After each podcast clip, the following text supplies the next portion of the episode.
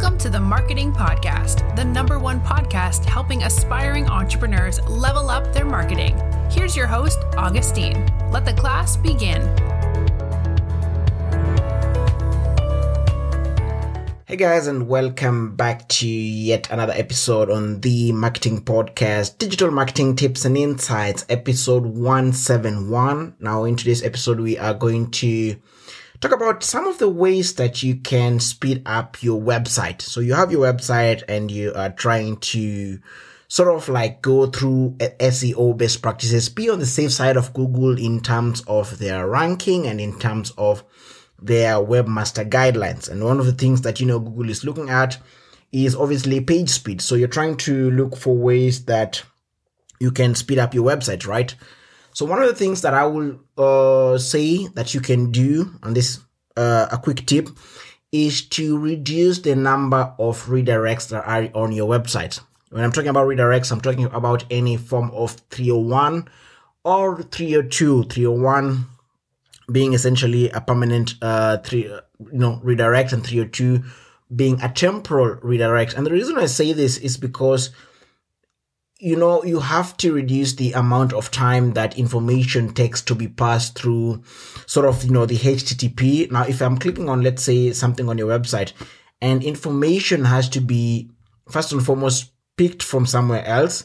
So it comes off, you know, kind of elongates or make the whole HTTP request cycle quite longer, because essentially it means that page that you know, the viewer or the user on the website wants to view is currently being hosted on another place. So it kind of elongates or prolongs the whole request time, etc. So do your redirects, especially where it is very, very necessary, unless otherwise. Just avoid it. The second one is to use CDNs, that is content delivery networks. And just to explain how CDN works is that, for example, you're hosting your website. Let's say you're based in Italy and your website is hosted on a server in Milan. And let's say someone is visiting your website from India, right? So the amount of time it will take for the information about your website to be moved from Milan, Italy to, let's say, Ahmedabad, India, or New Delhi, is quite longer. Maybe someone is in Auckland, New Zealand. It takes quite longer from, you know, Milan to Auckland, right? So what CDN does is sort of like a copy of your website is stored on different servers that are geographically in different location. Let's say if someone is now, let's say, back to the example, in Ahmedabad or New Delhi, your server could be hosted, let's say, for example, in Thailand. So it kind of takes a shorter time. And using CDNs, you know, it's kind of affordable. It's not that expensive. And there are various CDNs that you can use, especially if you're on WordPress. You have a vast amount of options. It doesn't really cost a lot. Most of the time, only pennies, depending on the amount of traffic you're getting. But, you know, for most of us, I believe you're not getting too much traffic. So it won't cost you a lot. Even if you're getting like 100,000 website visits every month, it's not that. It will not cost you a lot. So try and check out CDNs and host your content on content delivery networks.